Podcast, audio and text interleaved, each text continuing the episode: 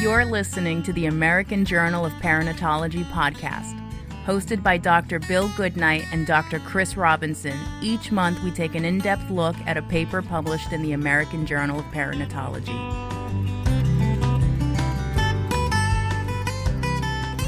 Good afternoon. I hope you all are doing well and enjoying the meeting. I'm Gene Chang from Charleston, South Carolina one of our speakers had to pull out last minute, so we shuffled around the talks a little bit. Ravi Thadlani was kind enough to come and speak as a last minute substitution, and he will cover biomarkers and their link with therapy. Sarosh will talk about angiogenic factors and adverse outcomes. Arun will talk about management of severe hypertension. And then the latter part of the program is pretty much the same the individual patient data meta-analysis for prediction of preeclampsia, the IHOPE trial, and then Eleni Tsigas is going to talk some about the Preeclampsia Foundation's preeclampsia registry. So I think it'll be a good series of talks, and the whole purpose of the workshop is to elicit discussion. So uh, please don't be shy. There will be time for questions after every couple of talks. So first we have Dr. Thadlani, who is going to talk about linking biomarkers with therapy. Thanks for having me this afternoon. I'm going to talk about how do we link the diagnostic markers that potentially people have an interest in with therapies. There was a whole session this morning sponsored by the Preeclampsia Foundation on the utility of biomarkers in this particular space, and I'm going to make the argument at least that one particular area should be the development of therapies for preeclampsia. So I know Sarosh and Arun and others are going to be talking about the utility of the biomarkers and some of the studies in detail. So I won't spend a lot of time talking about the studies per se, but again, how they inform us in terms of how best to develop therapies. So we've been very interested in the angiogenic markers, like many others. And I put this diagram here because it is going to serve as the backdrop for how we develop therapies. The simplistic view of the world, I guess, would be that we have too much of something that we think is bad and too little of something that we think is good. If we look at VEGF receptors that sit on endothelial cells, our goal is to increase the ligand binding to this receptor and avoid the ligand binding to the soluble receptor. And so with the simple diagram, we can talk about development of therapies, and the therapies, as you can imagine, would be giving more ligand, removing the receptor, or giving an antibody to the receptor to reduce, for example, its half-life. So there have been many different diagnostic prognostic studies, and as Eleni was just saying just a few minutes ago, how do you distinguish the two? But suffice it to say, when you measure these markers, I think it's fair to say they tell us on some level who is at risk for developing the disease well before clinical signs and symptoms, which is what Richard and others and we did many years ago. With that, then asking the question, can we introduce a particular therapy? We also know that the markers help us distinguish preeclampsia from diseases and disorders that mimic preeclampsia. In this case, for example, what I'm interested in, I'm a nephrologist by training, chronic kidney disease, where the angiogenic markers clearly are not elevated in individuals and women with chronic kidney disease who also, by the way, may have hypertension and proteinuria, but who don't develop preeclampsia, versus those women that go on and actually have preeclampsia, and really nicely separating the two. And again, the same thing can be said about lupus as well. So Sarosh has done some really fabulous work in looking at the markers longitudinally, cross-sectionally, and I won't review them, I know she will. But again, suffice it to say, these markers also tell us about adverse outcomes, as she showed nicely here in the different levels of outcomes and the adverse outcomes, and the fact that the ratio is high in those women. What's even more interesting is that these markers tell us who is going to deliver in terms of the prognosis, and this is really saying we're going to measure this and hence determine who or when somebody is going to deliver. This is a paper that, again, Sarosh led that just came out this week in the American Journal of Obstetrics and Gynecology, looking at sequential follow-up levels of angiogenic markers in women that don't go on to get preeclampsia versus those that do. So, with that as a backdrop, can we use this as a way to develop treatments? Because if these markers are elevated before signs and symptoms, can you introduce a treatment? If these markers prognosticate who may require admission or who will have adverse outcomes, can we use it at that time to develop treatment? The markers, again, have been used in women all over the world for many different reasons.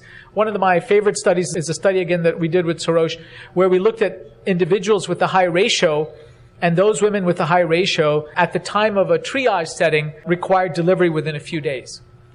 The nice thing about a study like this is it gives us a benchmark with which to then develop a therapy because if a therapy is effective, you can imagine that that therapy would change the trajectory of delivery so that women may not deliver or you can mitigate the requirement for delivery for a week or two weeks or three weeks and perhaps use that as a registrational endpoint for an endpoint study.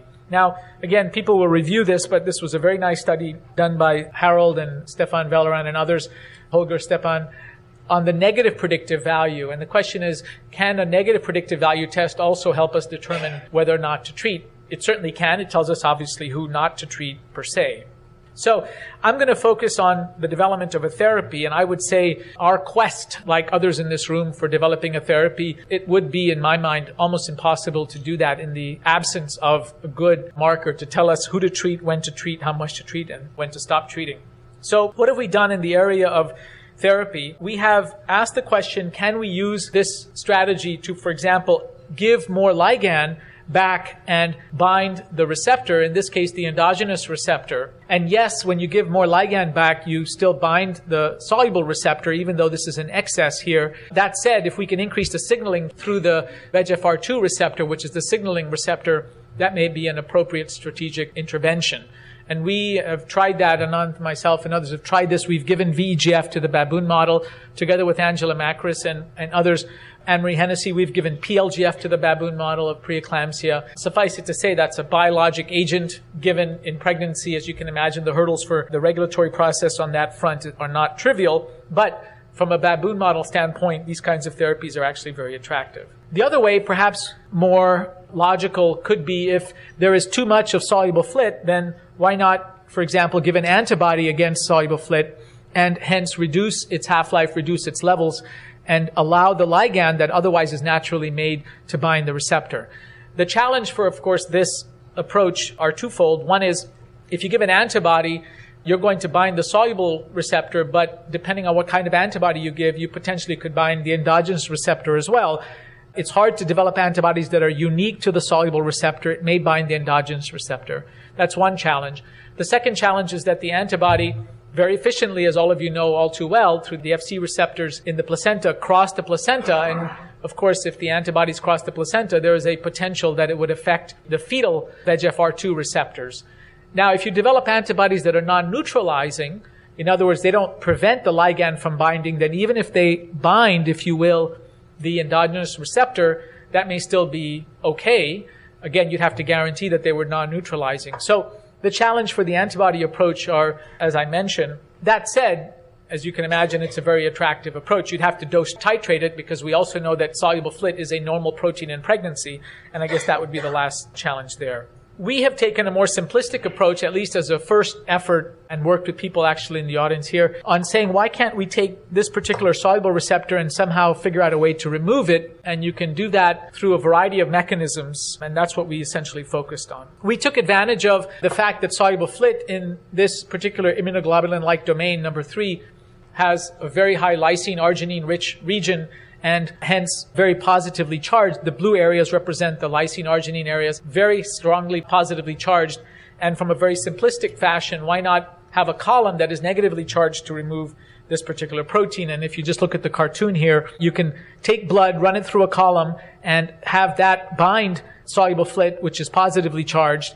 The soluble FLT could be ligand bound or not, it would bind the negatively charged beads in a sort of a pheresis-like fashion, a nephrology standpoint, a dialysis-like fashion, remove the particular protein of interest. Now, of course, in this very non-specific fashion, you would also remove other proteins that are positively charged. Now, the nice thing about these kinds of columns is they are clinically available and we use them routinely in clinical practice in pregnancy and outside of pregnancy. And so we kind of repurposed this with the goal, of course, of increasing the duration of pregnancy in a very safe manner and avoiding sort of ICU care stay and so forth. So the study we did as a first blush was to take women between 23 and 32 weeks of gestation and asking could we in some way prolong pregnancy and reduce the complication rates, if you will, for the fetus. So we worked with Holger Stepan on this. We worked with Thomas Benzing. We worked with a number of investigators at two sites in Germany. And the reason we did the study in Germany was a fewfold. One is the diagnostic test to measure soluble FLT and PLGF are clinically available, so they are routinely used. Number one. Number two, the machines that we wanted to use were available routinely, and the clinicians were very facile in using them, so we didn't have to do a lot of training. We had to, of course, modify the protocol. We had to change blood flow rates. We had to play with anticoagulation, all the things, if you will, that nephrologists do when they play with dialysis or pheresis machines. We had to present a few times to the regulatory bodies, the ethics committees, and had to overcome those hurdles. So it took us about two and a half, almost three years to get the study approved. When you don't treat women, we know if they come in with very high ratios, as many people in this audience have shown, when they come in with very high SFLT levels or very high ratios, they all deliver, which is the arrowheads here, they all deliver within a few days. And so this is our benchmark. That is, you take very sick women with severe preterm preeclampsia. Can you extend pregnancy by a week, two weeks, and three weeks? I'll show you some data among of the women that we treated. We first treated women once. We treated them for a few minutes. We extended the time. The time in this case is a reflection of the dose. The longer time we treat women and the more frequently we treat women, the higher the dose we're delivering, if you will. So, for example, we can take a woman like this woman here who came in at 28 weeks of gestation, who comes in with a level of soluble FLT of about 13,000, the normal at this time being about 2 to 3,000. So, of course, three to five fold elevated from that level of normal. And those women, or this woman in particular, when she came in, we then treated her after her levels went up to about 20,000. The dashed lines represent the days of treatment. And we reduce her levels by 20 or so percent, 30 percent. But I'll just point out that following the treatments, and almost every woman displayed this, that there is a pretty quick rebound effect following the treatment. As if to say that the placenta wants to make sure there's a certain amount that's available there. We're not curing, if you will, the sick placenta. Remember, soluble FLT has a local need in the placenta for blood flow. It increases the blood pressure of the mother. And hence, there is this rebound effect that we have to account for. That said, if we didn't treat women, you can imagine, again, the levels would continue to go up. And here we could keep the levels more tempered, if you will. And this woman delivered at about 15 days of gestation. This is a woman we treated four times. And once again, if you notice, the levels go down after treatment and then they rebound literally within 24, 48 hours at every treatment. And this rebound phenomena is pretty common, again, among all women we treated.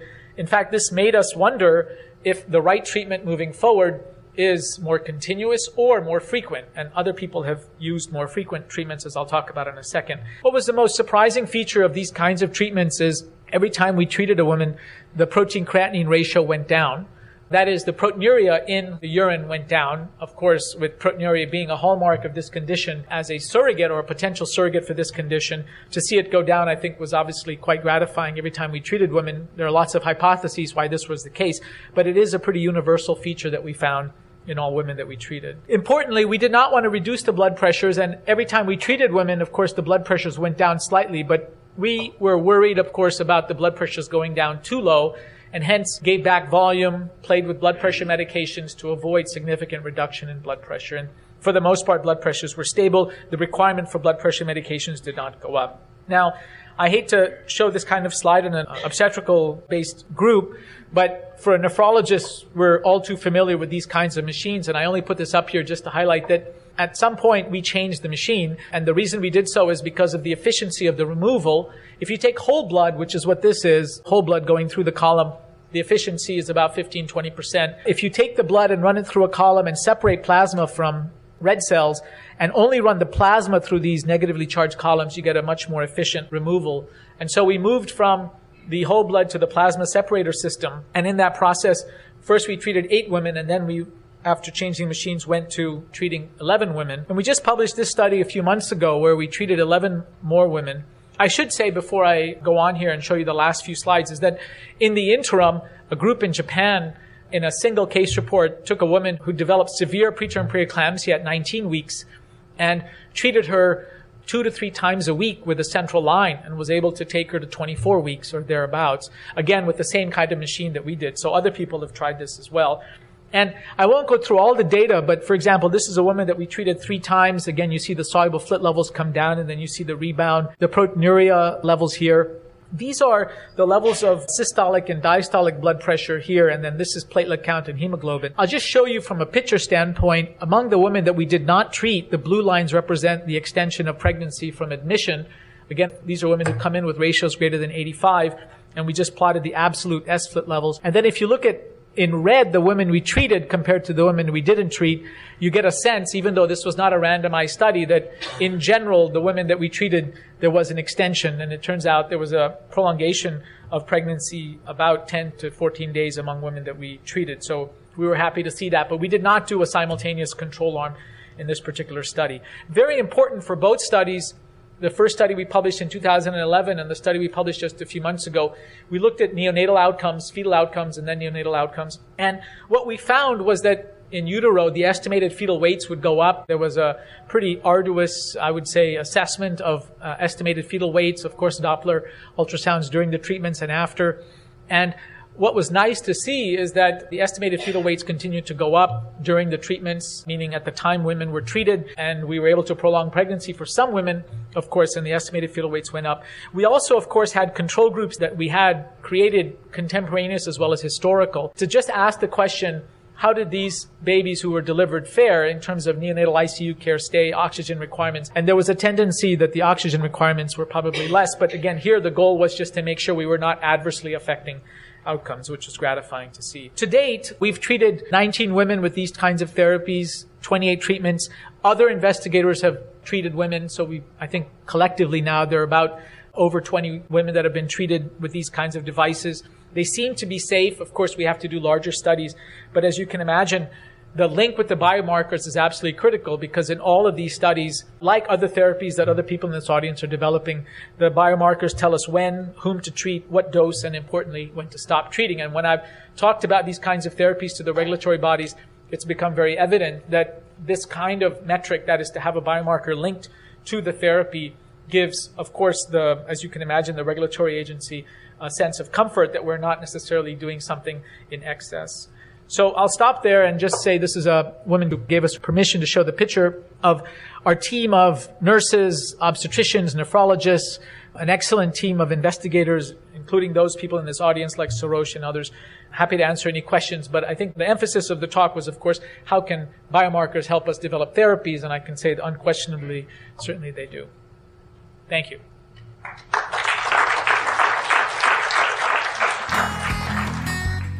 That was the American Journal of Perinatology podcast. Thank you for listening. To find out more and to read this month's highlighted paper, go to www.thieme.com forward slash AJP or check out our Facebook page at facebook.com AMJ Perinatology. If you enjoyed our podcast, please rate us on iTunes and join us next month when we will discuss another paper from the pages of the American Journal of Perinatology.